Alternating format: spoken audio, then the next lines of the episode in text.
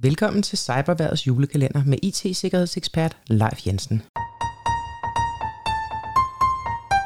Mit navn er Leif Jensen, og jeg har arbejdet med IT-sikkerhed i snart 30 år.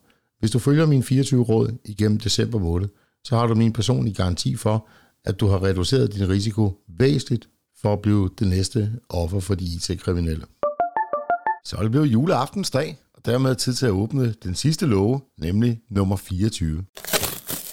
Og der står Zero Trust.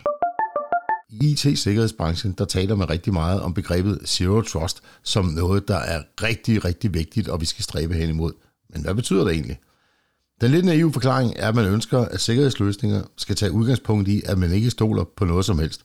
Og det er sådan set en smuk tanke, men den er altså naiv.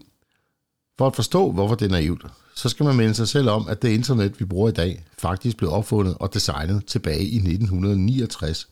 Og der tænkte man altså ikke på sikkerhed overhovedet, men var blot super lykkelig, hvis man kunne sende en besked fra den ene eller anden verden til den anden, og den rent faktisk kom frem.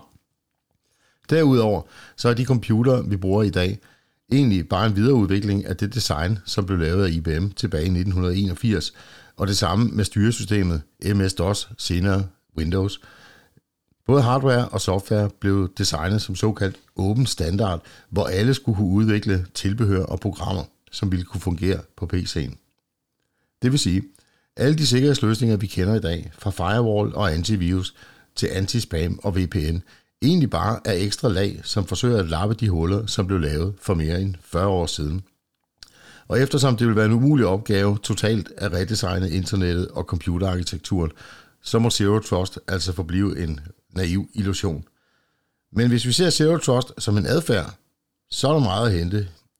I vores del af verden, der har vi en smuk kultur for altid at tro på det bedste om mennesker, som vi ikke kender. Og det er ganske fint, i hvert fald i den virkelige verden. Men når det kommer til internettet, så kan det være ganske sundt at have Zero Trust. Jeg håber, du har lært lidt ved at lytte til årets julekalender her på Cyberværet, og jeg ønsker dig en rigtig glædelig jul. Det var Cyberværets julekalender for i dag. Vi høres ved igen i morgen.